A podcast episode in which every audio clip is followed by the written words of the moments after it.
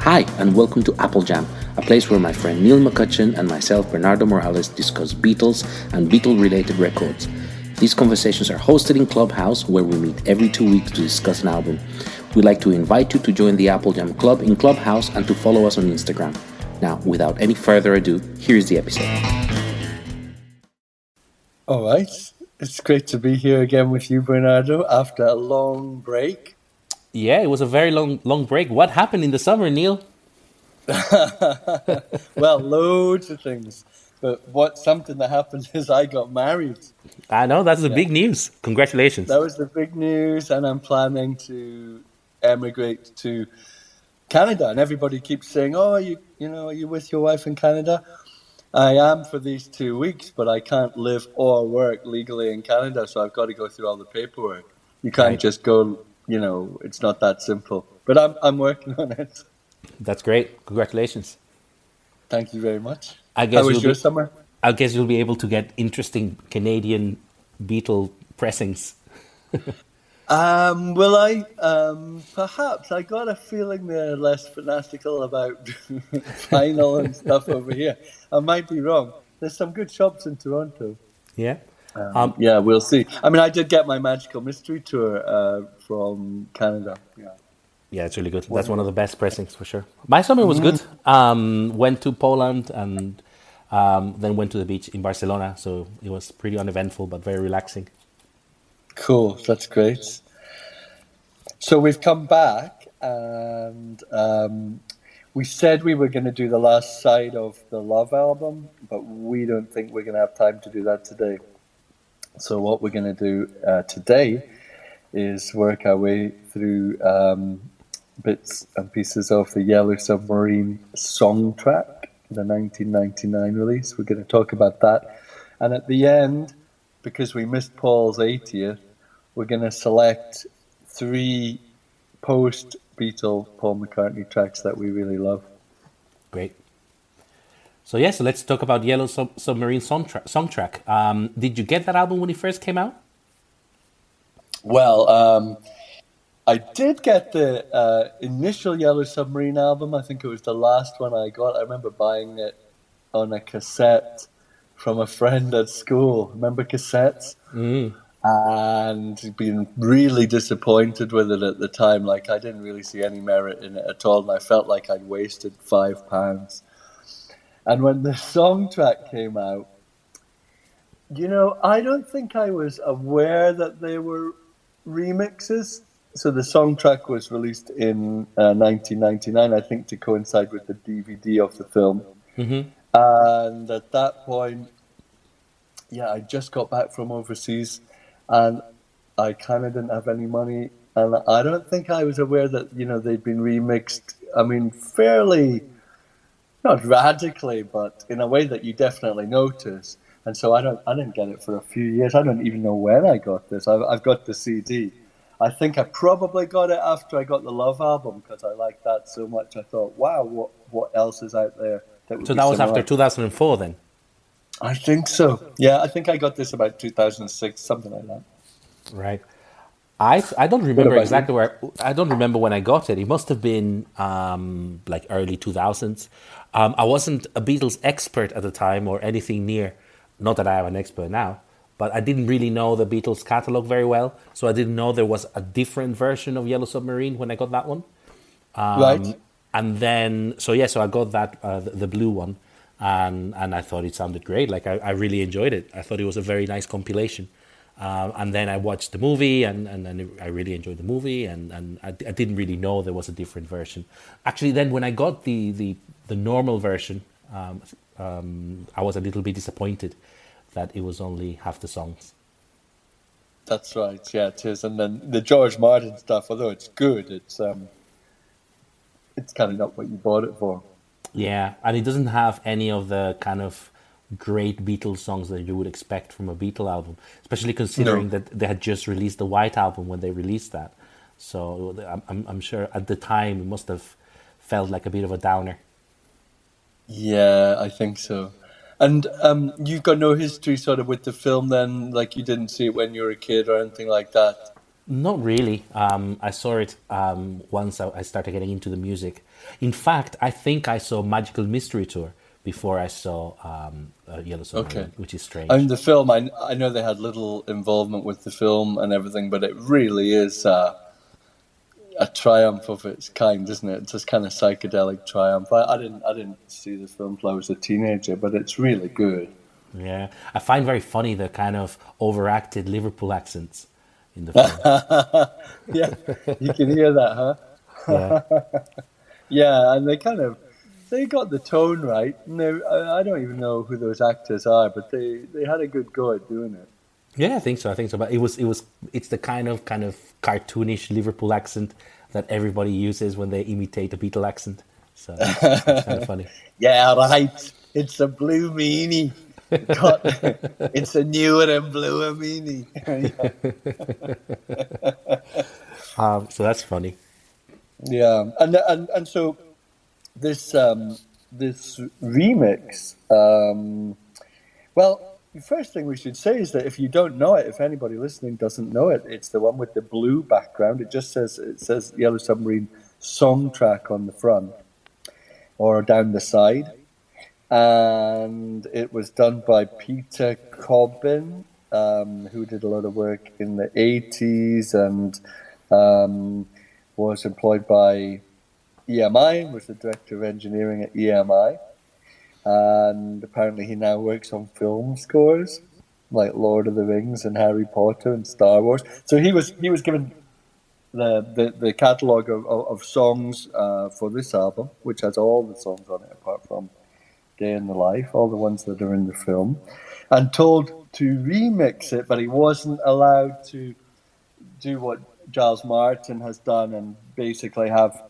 free reign. So he had to stay very close to the spirit of the originals. I'm imagining that's not just the volumes, but the EQs and the balance of the sound.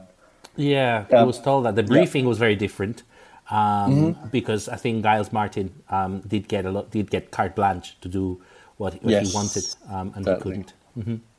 Yeah, but if anyone is not, if, you're a Beatles fan and if you're not aware of this, like uh, like I wasn't, and you think this is just a version, you know, of Yellow Submarine with the same old, same old, it's not.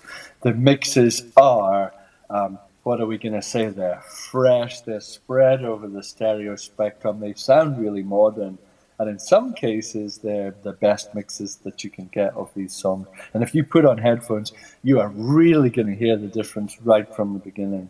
Definitely, it's actually one of my favorite mixes of any Beatle record. Um, I know, I know what I'm saying is very controversial. We've talked about this before.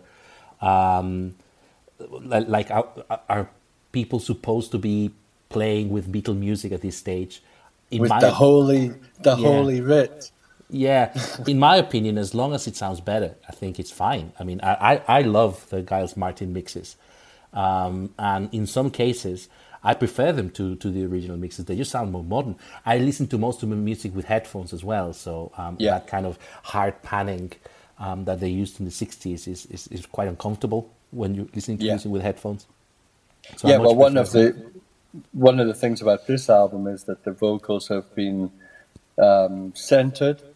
Um, so you know it's very modern in that way. The drums have been centered. You know, it's all these things that engineers do now, as a matter of course. Um, whereas uh, in the '60s, the mixes were rather adventurous, and you'd have you know uh, percussion over on one side, drums on one side, and so on. So for the first time here, you're sounding hearing the Beatles as they might have sounded had they been a 90s band. But nothing's been interfered with. It's not like with the Love album where you get other tracks overlapping. There's no overlap. It's No, just they're the just like Beatles different mixes. Mm-hmm. pure. Yeah, just different mixes. Yeah. Um, interestingly, they didn't do that kind of work, especially the stereo thing, with the 1987 releases of the songs, which I thought would have been the perfect moment to fix that. oh, they didn't dare. I think at that point you couldn't remix anything. Yeah. But they did add a lot of digital um, reverb to help and, and rubber soul, um, which is why people generally don't like those mixes of, of those albums in on, on CD.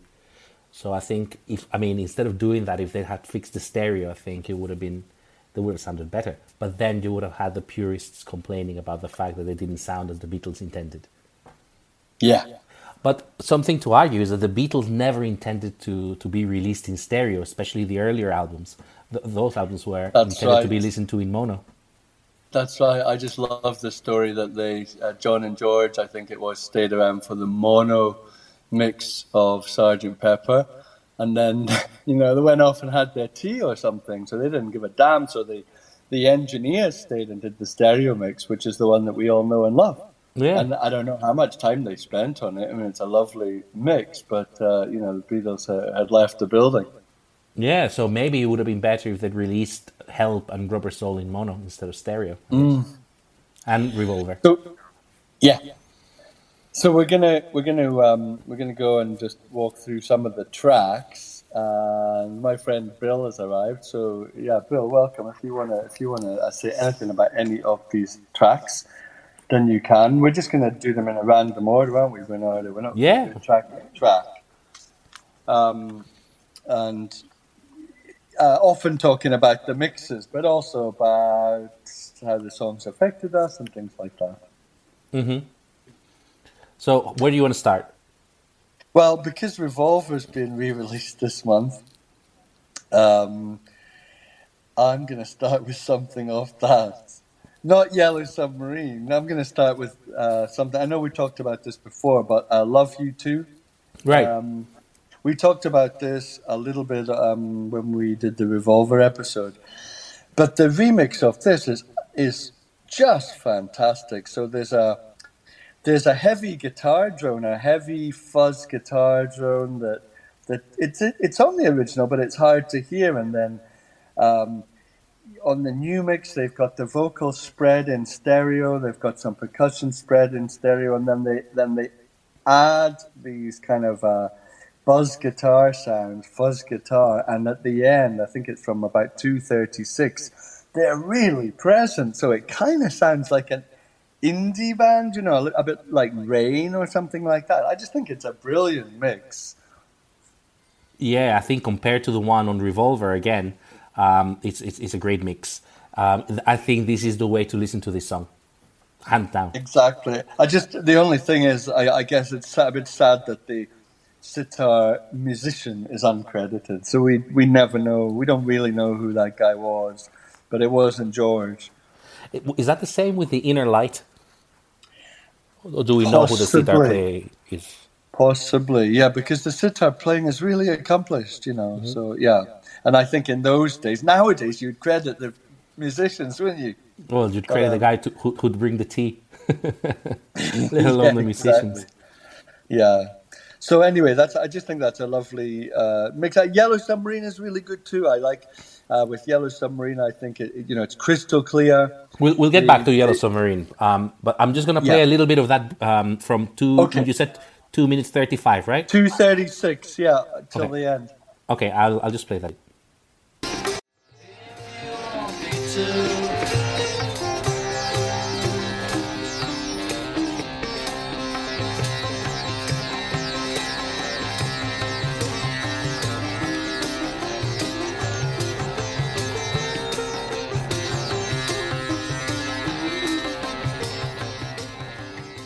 You're right. It sounds great. Yeah, so if you've got headphones, you can hear the that really, you know, because that was the era before you'd have that kind of drone guitar. Yeah, it's brilliant. But um, it, well, we're going to talk about Yellow Submarine. Um, it sounds, I think, again better because of the stereo, the, them fixing the stereo um, issue.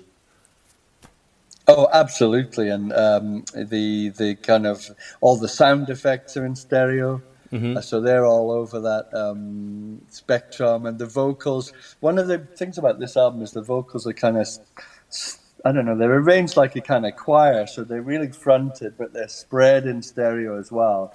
So this is a much more satisfying um, version of Yellow Submarine. And we're talking, of course, on the day that Yellow Submarine, um, the first take, uh, was released today.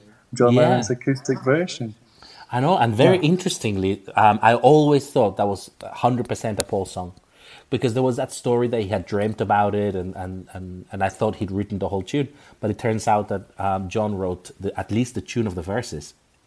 Yeah, yeah, and the um, it's very kind of sad and kind of I don't know what would you say plaintive or something. It's uh, it, it, it, it's not the sort of childhood sing along that we that we know and love now. yeah, I'll, I'll play a I bit actually, of it. Okay, go ahead. Okay. One second.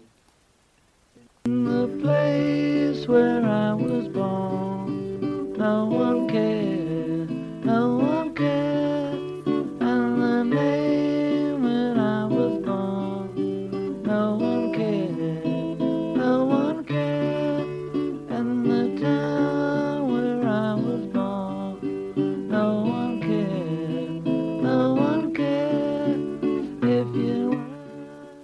Wow. So no, no one cares. Yeah, so it's a very sad song instead of um, what, as you said, what we remember. Yeah, this was actually the first Beatles song, almost certainly that I heard. It could have been Penny Lane or it could have been this, but I remember my my dad played me this, and I just loved all those, you know, voices coming in. Um, later on, I got to think of it as being a bit of a dirge, like it, the kind of track I would skip. But as mm-hmm. a kid, I loved it.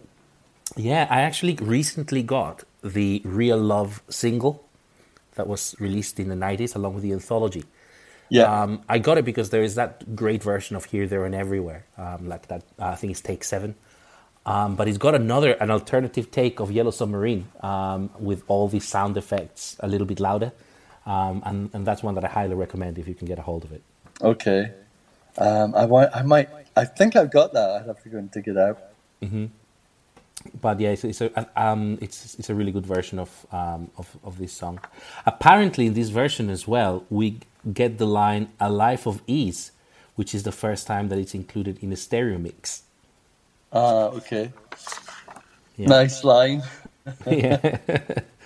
Um, and I don't know if you know this. That's what I mean. He was. That's when he was having his life of ease, wasn't he? In, yeah. in, in, in, Weybridge and all that. I wonder if it comes from the same kind of uh, place as as Nowhere Man? I don't know. No idea actually. As I said, I, I thought this was a a, um, a Paul song. Uh, I didn't know yeah. it was a John song. Even John said that it was a Paul song. I'm sure he said it in an interview. Yeah, I mean that it just goes to show that the memories get overwritten by time, don't they? Yeah, or he passed on the blame to Paul. yeah. but I, another thing I love about this song is, is, such a um, it's such a brave song to release. Um, like you have a rock and roll band writing a, a, a children's song and releasing I wonder it as, if that's a, as a single. As Is a single. A I don't know yeah, if it's a first. As a single, yeah. Mm, it must be a first, right? I mean, there were. I think there were things in the '60s like "Judy in Disguise," mm-hmm. um, if you know that. So there, there were kind of songs that were a little bit like nursery rhymes, but I don't. Th- I can't think of anything before this that uh, by a rock and roll band. You're right.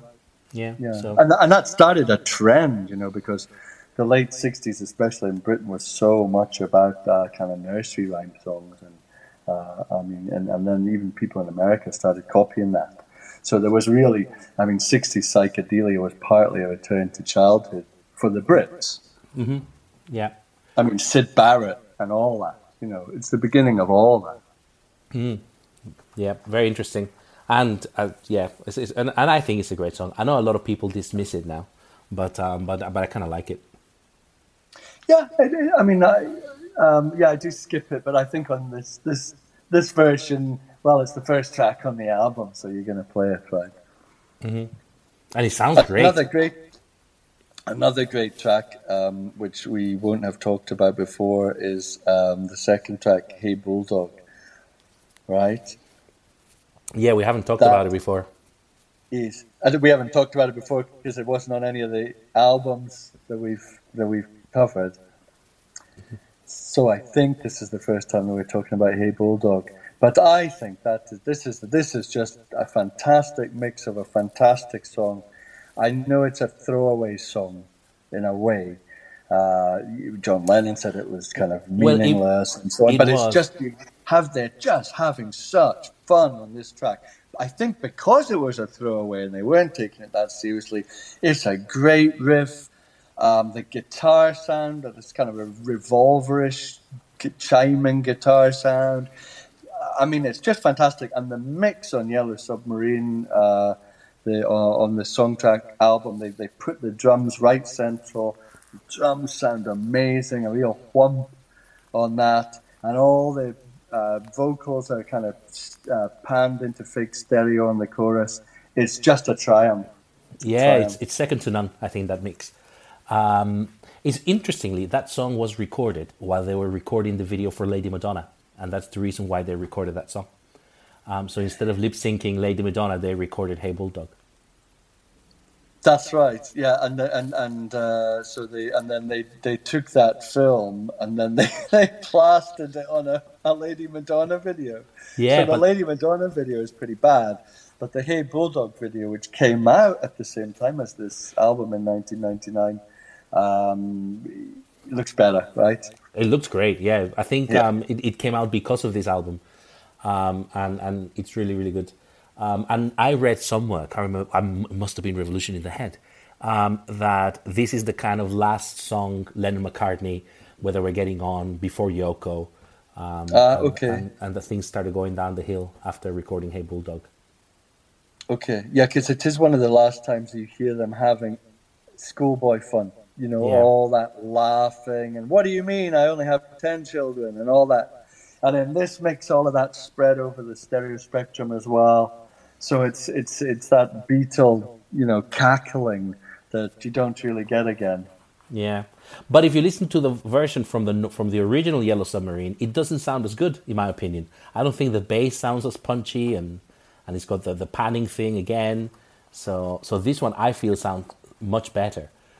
Yeah, uh, your reviewer on YouTube said that yeah. the bass lacked attack here, but I don't think it lacks attack at all. I mean, yeah, it's really, it's, I thought that was really very strange. Picked out. Yeah, maybe he's thinking of the original mix. And this, I tell you what, if there was a kid who came to me and said, "I don't know the Beatles," and he wanted to play something that sounded, you know, very modern, uh, it would be between this and Rain for me. Like I, I say, "You don't know the Beatles? Okay, check this out." Um, partly because it's a sort of deep cut and people don't know it. Um, yeah. that thing about the, the bass was also mentioned. I don't know if you've ever read the Steve Hoffman forum where they kind of discuss different versions of songs and stuff of the Beatles. I, had, I highly recommend it if you haven't come across it. Oh, um, I don't know that. Yeah, like if, if, if you want to learn about different versions, there it's, it's a big forum and lots of people um, write about uh, all the different kinds of versions there are. And and again, someone wrote that the, the bass guitar sounds dead and the vocals are missing the ADT. Okay.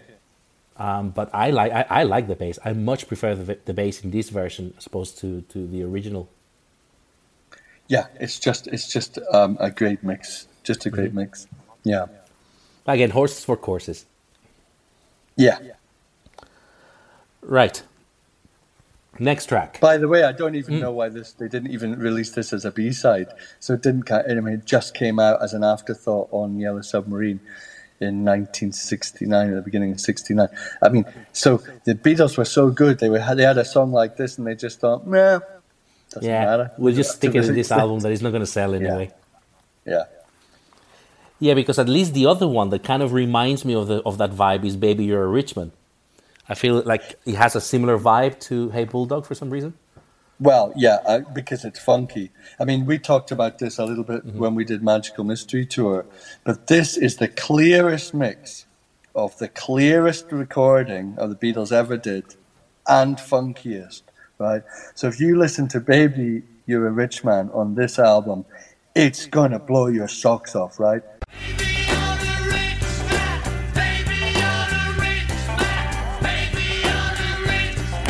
It's an absolute joy. And because they were recording in a different studio, you, you knew you know where it is, don't you? Um, I can't remember. Um, where was it? Was it Olympic Studio? I can't remember. They went they went somewhere else just to try it out. And you know, there's every little you know, there's the little hand claps and there's the little kind of percussive things that they're rattling, and every little percussive pop is here. All the sounds are here forward in the mix. it's just fantastic. I mean, th- this is one of the best Beatles uh, recordings that exists, and Yeah, this is the best mix of it. It was Olympic Studio. It was the first Okay. time the Beatles ever ever recorded um, outside of EMI studios in, in the UK. Yeah, and again, I think it's a kind of for them maybe a bit of a throwaway song. I don't think they were working super hard on it because it's a very sparse arrangement, but it's just the Beatles getting a bit funky here. Yeah, and, and, and it's a lot of fun. There is that instrument, a, a vibraphone, I think that they use here as well that they didn't use very much, which is like a like a xylophone. Like a, per- uh, Yeah, you like a- mentioned that last time. I still think I haven't heard the vibraphone on this track. and I'm on I'll have to Wikipedia here, but it says it a a- listen. additional musicians, Mick Jagger doing backing vocals. Oh, okay. Yeah, so I didn't know that either. Wow. Paul's bass on this is a masterclass. It's just, uh, it's just fantastic bass. In both playing. songs, in Hey Bulldog as well, I think. Yeah. Oh yeah. He was on fire. Yeah, I think he, his bass line started changing considerably. I think from Revolver onwards, or even Rubber Soul, you could say they were getting much more melodic. I saw a video on, about uh, this on YouTube the other day. Somebody who was who learned all the McCartney bass lines from the beginning till the end of the Beatles, and he said, you know, the first sixty-six of them are, are kind of yeah, they're fine, you know, they're all right, and then suddenly, round about Rubber Soul Revolving, just start taking off in terms of complexity and uh, ambition. Yeah. Yeah, I agree with that. Except for perhaps for I saw her standing there, which I think has a very kind of funky bass line. Um, but other than that, they, they are kind of easy-ish and, and, and, and not very imaginative. But after after Rubber Soul, um, I think it changed very much. He started taking um, or thinking more of the bass as, as if it was a guitar, I guess.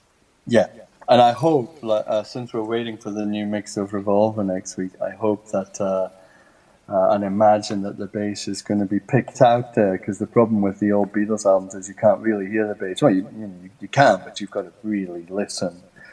Uh, after 67, the bass starts, you know, it has its place and you can hear it. And then in, finally in Abbey Road, you can hear the bloody bass.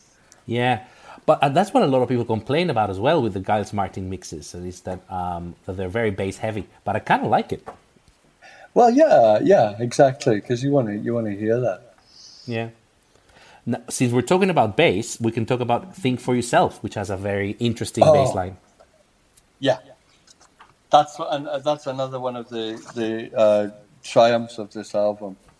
Um, yeah, really lovely, lovely recording. Vocals are really clear. Uh, again, the, the characteristic harmonies. I mean, it's it's a great song anyway, and, uh, and the, the Rubber Soul mix is great. But this is uh, this is lovely. I would dare say that the Rubber Soul mix is not great after having heard this one. Right. Yeah. I mean, this it, it transforms it, doesn't it? And I can't remember where the fuzz guitar is in the original one, but here they've panned it right over to the right hand side, and it just really works. It sits there um, so that you you know you, you concentrate more on the vocals. Yeah, and yeah, it's, it just sounds great. It's just a pleasure to listen to. It's a song that I used to skip on Rubber Soul as well, um, because I didn't really like the way it sounded, especially on headphones, and uh, and it's one that I really enjoy on, on the song track. Yeah. Yeah. That's great. Do you want to play a bit of that? Play a bit of Think for Yourself. Yes, just one second.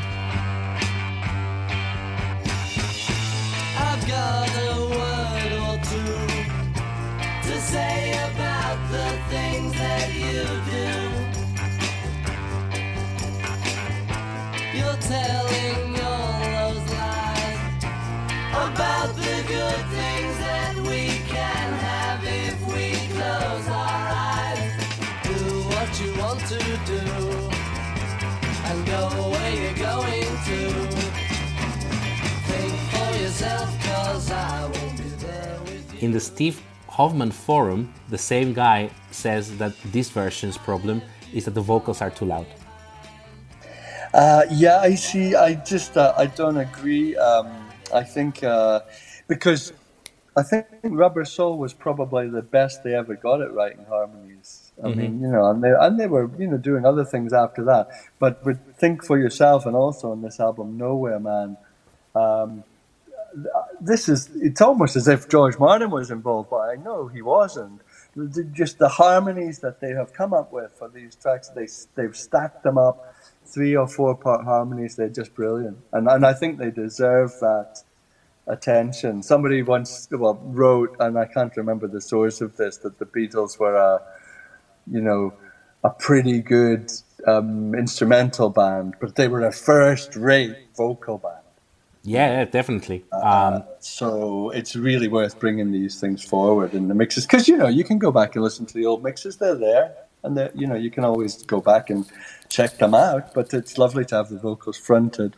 Yeah, you don't really get a lot of bands doing that kind of harmonizing um, as the Beatles did. I think one great example, if you want to kind of hear that, is "If I Fell," and you hear the, I I think you hear Paul's voice, which is the high harmony, going "If I give my heart to you," Yeah, and then you listen to John's, and it's um, "If I give my heart to you," so it's kind of a different melody, but then together it makes sense. If I give my heart to you. Yeah, they- they really knew Bill's how to got his harmonize. hand up, so I'm going to invite him uh, to say something. It's really nice to have a guest. Yeah. Do you want to say something uh, before Bill comes on? Do you want to say something about uh, Nowhere Man as well? Because that's for me, that's the highlight Of the album, The highlight of the album, possibly. Yeah. I think it's amazing. It sounds great. I, I really like it. I like the guitar as well. I think it sounds better, the solo. It can sound kind of tinny, I guess, in the original mix, and I feel like it sounds a bit sounds a bit better here um, to me.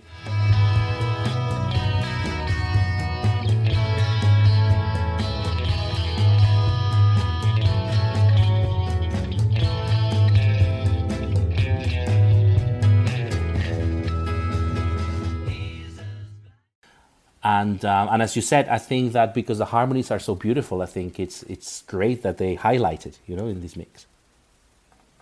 Yeah.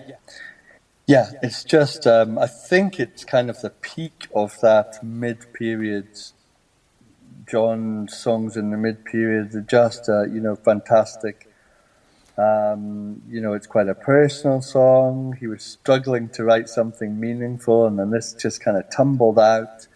And the harmonies are just, you know, incomparable. And then also the guitar solo. Mhm. Um, I was reading about that. Do you know how they did that? No, but they just got these Fender guitars, right, for the first time. Yeah, so they both played. They yeah yeah they they doubled up on these new Fender guitars uh, with two amps, two small amps, and a mic in the middle, and they really upped the treble. Because to start with, I thought, is that a like a twelve string semi acoustic or something? What is that? But it's the two. It's John and George playing together.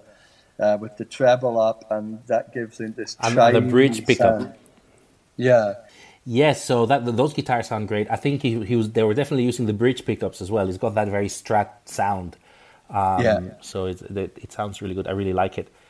Yeah. Um, and they played it live really well. It, it sounds like a very difficult song to sing live. And there is that video of them singing it in Germany uh, very shortly after they recorded it. And I think that's a, that's a great live performance. wow, I've never seen that. Yeah, it sounds really good. Let me see if I can get it um, online. He's a real man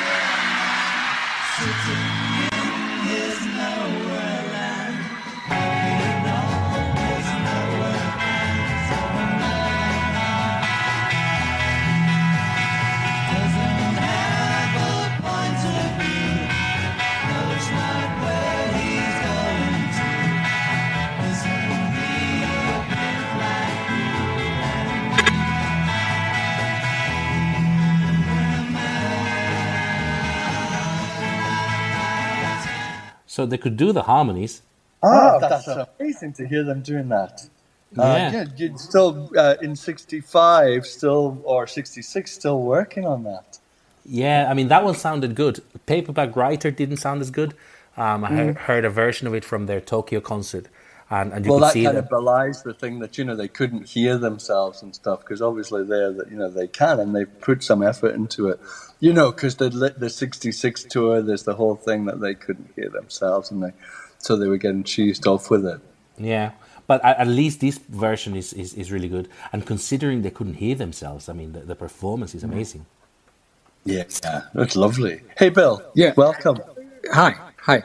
Um, I was going to say about harmonies. Um, when you play "Think for Yourself" there, and you, I think they were too high in the mix there, but you could really hear them, and it reminds Yeah. me. I haven't heard the new mixes, but I, when I used to listen to Revolver on headphones, you could really hear those uh, the harmonies, the backup harmonies uh, on one track, very clearly um, set out.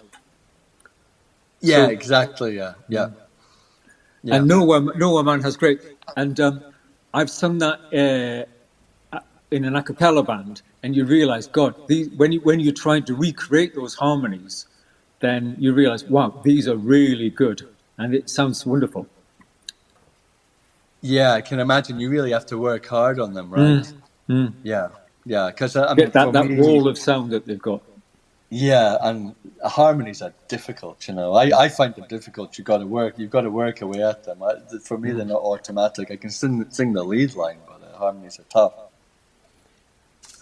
Yeah, they, they were famous for, for their vocal performances. Though I've got a, a version of "Please Please Me," an American version called "Introducing the Beatles," which was released originally by uh, another record company called Vee-Jay Records, and it says number one vocal group in England.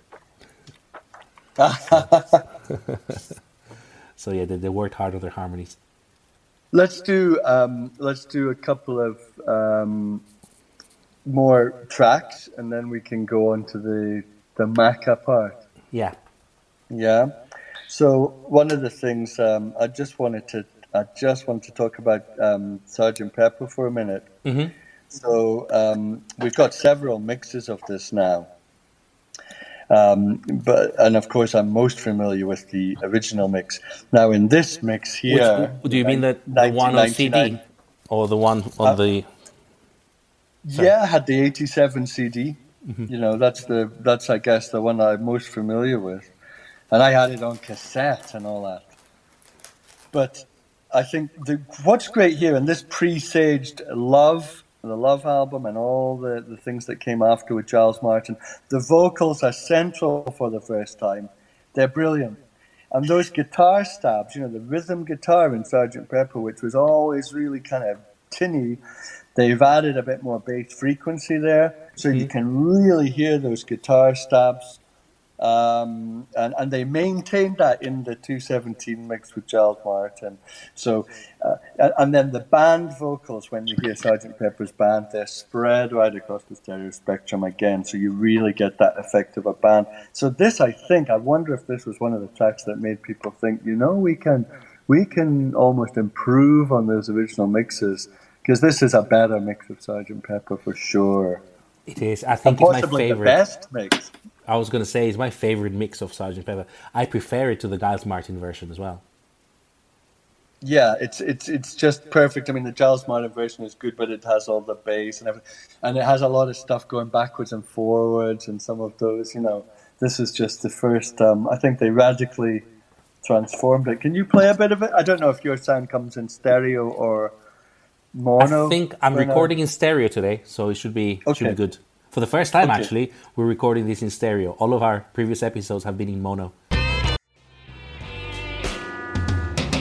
was 20 years ago today. when Sergeant Pepper taught the band to play.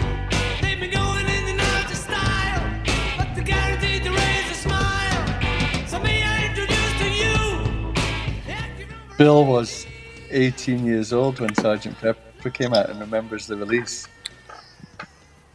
Exactly. I remember, I've told you this story that um, I remember the day it came out, and with my pal Tom, who died last year, we sat in the front room of his parents' house and we just played it. And wow, we've got the words on the sleeve, man. It was just, just wonderful.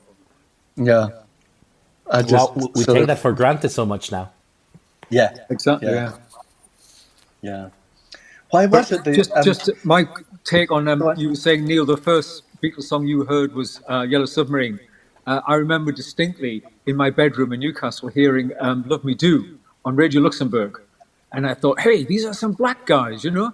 And then I, I never dreamt that they were an English band. yeah, They just sounded the first time completely new. And then I saw a picture of them, and I thought, "Oh wow, they look at them all. They look like students." And that was my first meeting with the Beatles. You know, and I went Yeah, on. that's really interesting because I think now they're uh, you know very much associated with white music and you know Yeah. the birth of rock music and all that. But at the time, the uh, most of the people they admired uh, um, were black musicians from America. You know, I mean, apart from Elvis and stuff, um, you know, they were and they were listening to. To Little uh, Richard. Motown and Yeah. the original, yeah, of course, the original rock and rollers. Mm-hmm. So they were tremendously influenced by black music. But I don't think people think of the Beatles as in that category now. But of course, they were. Exactly, and you. I guess you also compare it with what was happening with pop music at that time. That people didn't didn't have that black sound in their voices, so that was the contrast, I think, and they just stood out as being soulful. Mm, yeah, and Paul McCartney's always wanted that in his voice. Like he's always come back with, uh, you know, she's a woman. and- Yeah, it's his Little Uh, Richard voice, isn't it? yeah. He's got that. yeah, exactly. And and I've got a feeling and stuff Mm. like that. Yeah. Bernardo, do you want to do one more from Yellow Submarine? Let's do Eleanor Rigby, shall we? Okay. And I only chose this one because they say that there is a 20 millisecond out of sync, or that that the vocals are out of sync by 20 milliseconds. I could never listen to it again, Bernardo, because I read that too, and then I hadn't noticed it, but then now, like, I can't not hear it. Me too. It's only twenty milliseconds, but you can. It, it makes a difference. I How know. did they do that? I know that is such a big mistake, and actually, this led me to investigating because the album, this album was re-released in 2012 um, after they did the the whole remastering and re-release on Blu-ray of the film. Yeah. And I thought they'd fix it, and they didn't. They just used exactly the same mix, um, and and they didn't fix this error. Oh, they obviously didn't know. I mean, that's crazy not to fix that. I know. They didn't know. Someone said in this forum that this song was double tracked, and they picked the wrong track, and that's why it was out of sync. Ah, okay. Ooh, yeah. So like that's um, that's uh, unlistenable for me now. Um, And it's such I a also, shame because you know, it sounds so good as well. original. Go on. No, that is such a shame because it sounds so good. Yeah, there is one thing I mi- I missed from the original mix though. Uh, you know how on the original Eleanor Rigby, um, the verse is is in you know there's one vocal and then they artificially double track it for the chorus, so it kind of spreads. You know they've got that fake stereo imaging for the chorus. Mhm. Uh, I love that. And there's a little mistake where they leave one syllable um, on that I can't remember if that's left on. They, they, uh, anyway, they, they just get one syllable wrong in the stereo mono uh, plan that they've got. And I just kind of missed that quirk. Yeah, you get used to those things and you expect them. Yeah, yeah. It's like the the dropout in um, is is it in paperback writer the dropout or day tripper. You know, you just miss those things. Or they're fucking hell in Hey Jude. oh well, yeah. They better not take that out. Yeah. but Do you, do you want to play a little bit Eleanor Rigby? yes, See just if- one, see if- one second. Bill, see if you can notice that they, they got it wrong. Here goes.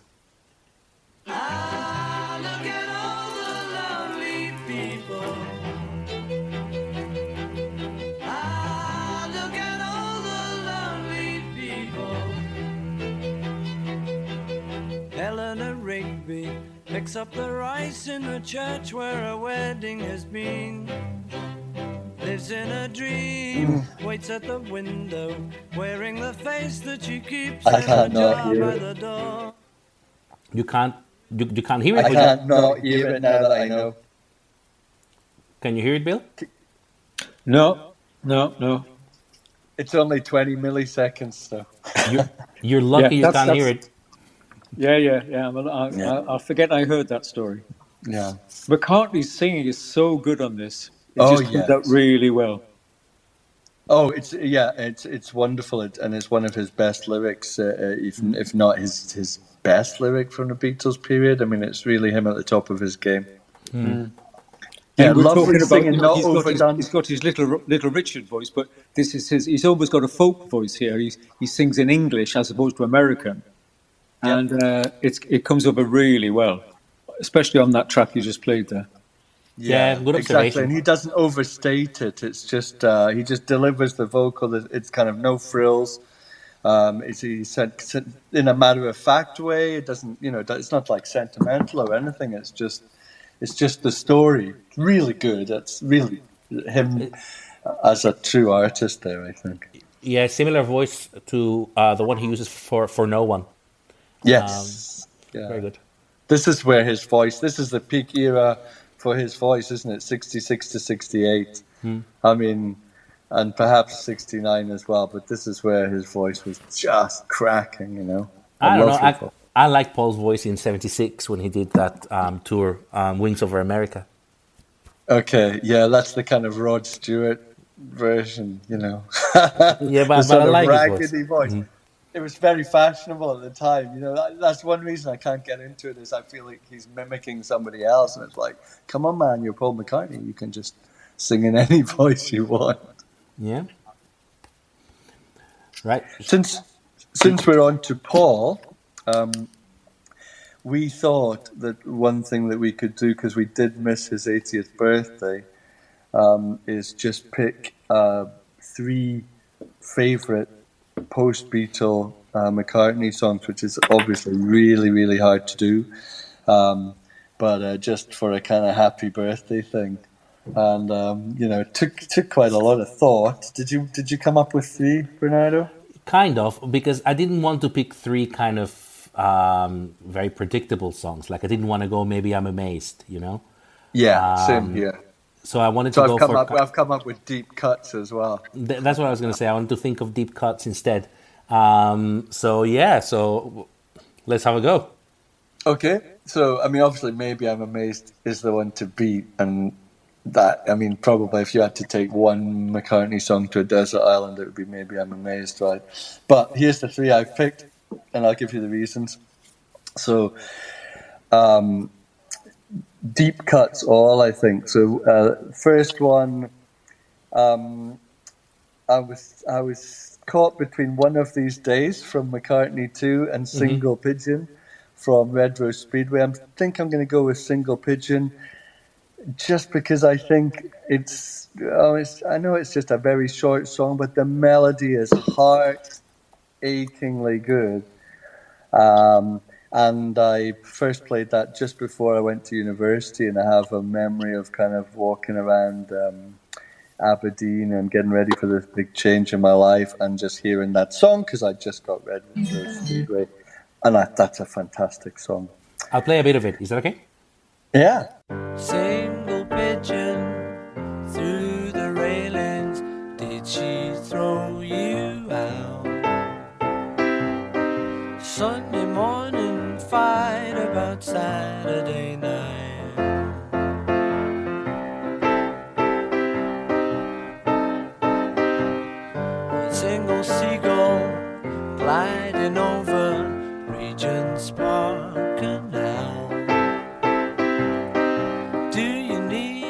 It's it's beautiful.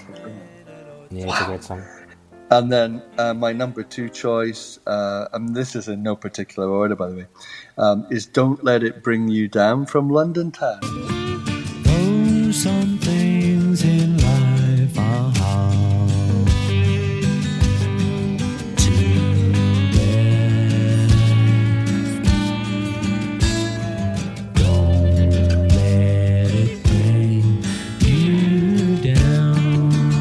just I love the I love the kind of flutes at the beginning, the folky beginning.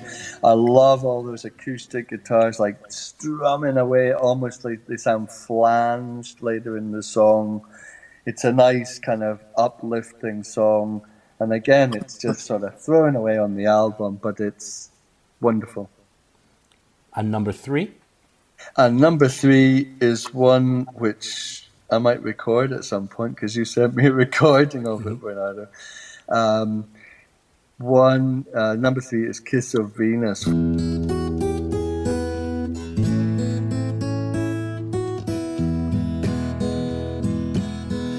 kiss of Venus has got me on the go. She's got a bullseye in the from McCartney 3. Now, I just think McCartney 3 is that's my favorite album that he's done in this century, hands down. There's not even any competition.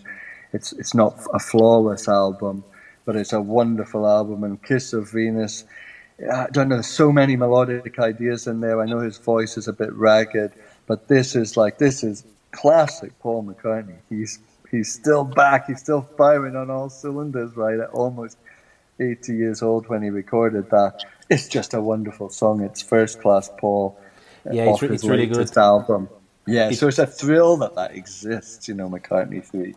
It is, yes. There are so many good songs in that album, and I like the instrumental, the first one as well. Um, Yeah, I think it's, yeah, it's excellent. And I like the I like the last one. I know that that's a is it long-tailed winter bird. I know he recorded that back in the nineties, but that's a lovely song as well. There's just so much to like on that album. So when much. winter comes, is that the one? The one he recorded Yeah. during the Flaming Pie sessions. That's it. Yeah, exactly. And that's beautiful as well. I mean, I don't. It's not. It's not like I like the whole album. I mean, what's the one about the male models and whatever? I don't care so much about that. But you know, women and wives. That's great as well. There are just so many good ones. And I, just, I like Deep Deep Feeling as well. The sound of the drums in, in Deep Deep Feeling is great. Yeah, just how could he come out with that at that latter period, in that latter period of his life? It's just a thrill that it exists. And Kiss of Venus is a beauty. Yeah. Um, if you get the Japanese version of the CD, um, there is a demo of Kiss of Venus. Dum dum dum da, dum dum. Okay. So here we go. Packed with illusions, my world is turned around. This golden circle has the most harmonic sound. Harmonic. All right.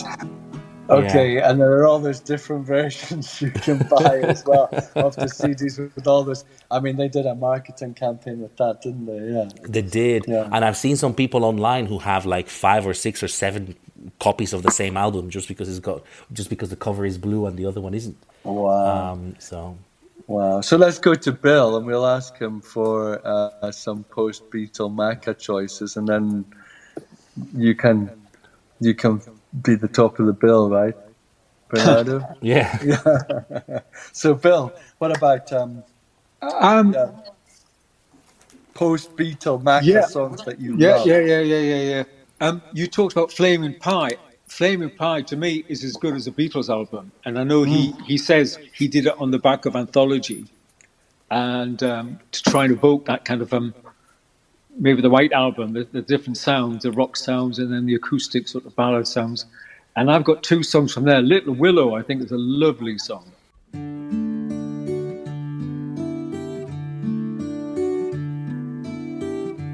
Bend, little willow, wind's gonna blow you hard and cold. Yes. And I just Yeah, love that the middle eight, the, uh, the harmony. Uh, my granddaughter is now called Willow after that song, so uh, that's a Oh. special kind of connection there. Uh, That's and it was written for um, the death of Maureen Starkey, of course, which was uh, very sad. So that was Ringo's wife dying of cancer, and he, he just wrote that. And um, there's a great. Have you seen? There's a video that goes with Flaming Pie, filmed around the Hastings area. And um, the other song I've, I've, I've put down here. Well, I've got um, the song we were singing is also, you know, as Beatle freaks, you know, that Yes. we'll always go back to the songs we were singing. I mean, that's him from the heart talking about the whole history of it. It's got a great chorus, Yeah. and it, it's it's him singing it, you know. sit, smoke a pipe, discuss all the vast intricacies of life. We could join. And yeah, uh, that's a lovely song too. Agreed. the the the world tonight is a great track on that album as well, and that was filmed in Hastings. So here, you know, I used to show. I, I've got Well, the it's got video the somewhere, boombox. and it's all yeah in the core box exactly. Here he is, and I said, "There's Paul McCartney in the middle of that's it. That's my town there, you know."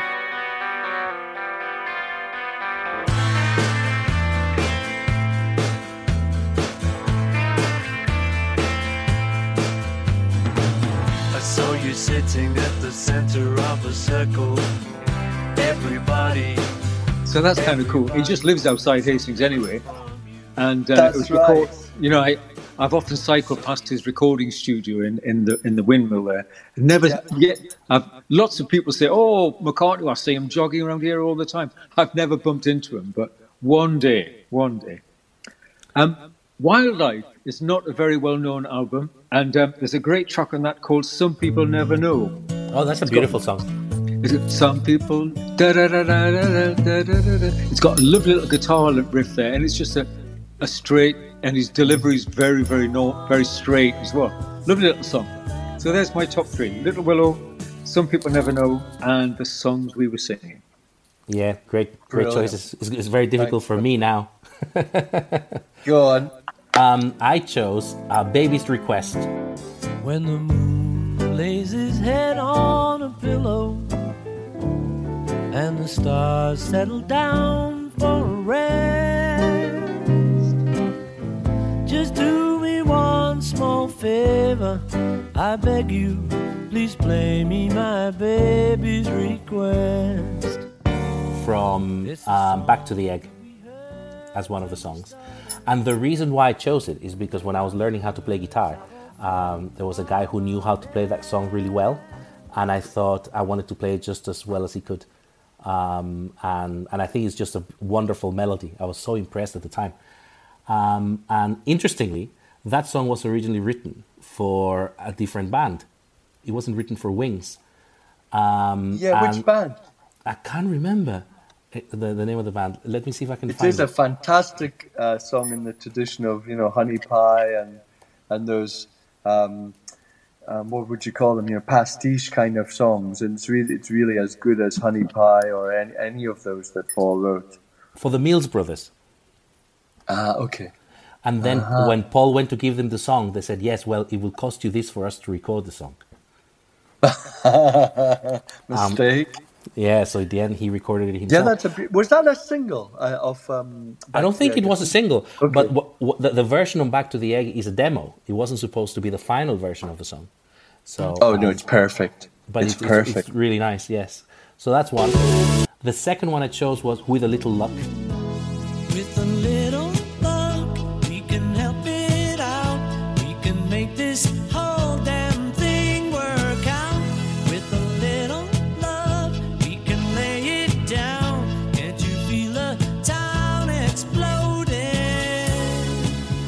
Yes, I can see Um, why. Yes, it's, it's, it's just for me very impressive to see that you can make such a wonderful pop song only with synthesizers. Um, and I love the bass line. And I really like Paul's voice towards the end of the song.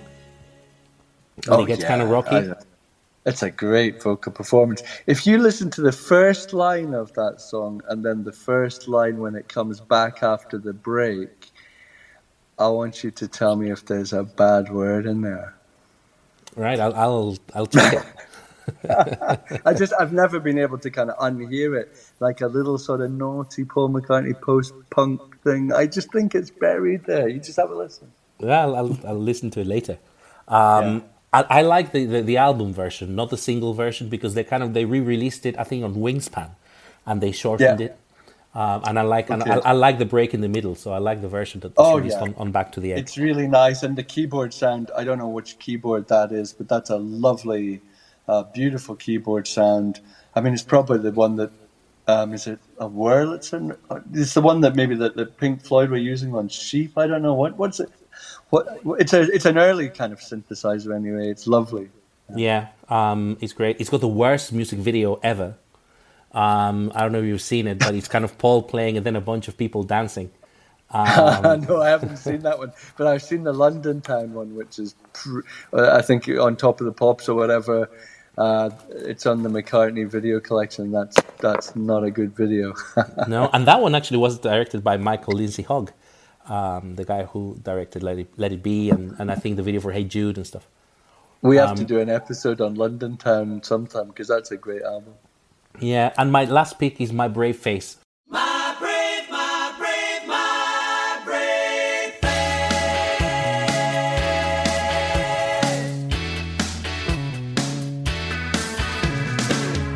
I've been living in style, unaccustomed as I am. from Flowers in the Dirt. Ah, Um, and I chose that song because it just reminds me of coming to Spain with my parents when I was a kid. I remember picking flowers in the dirt um, from a supermarket, actually. Um, Yeah. and, and I just really like the lyric.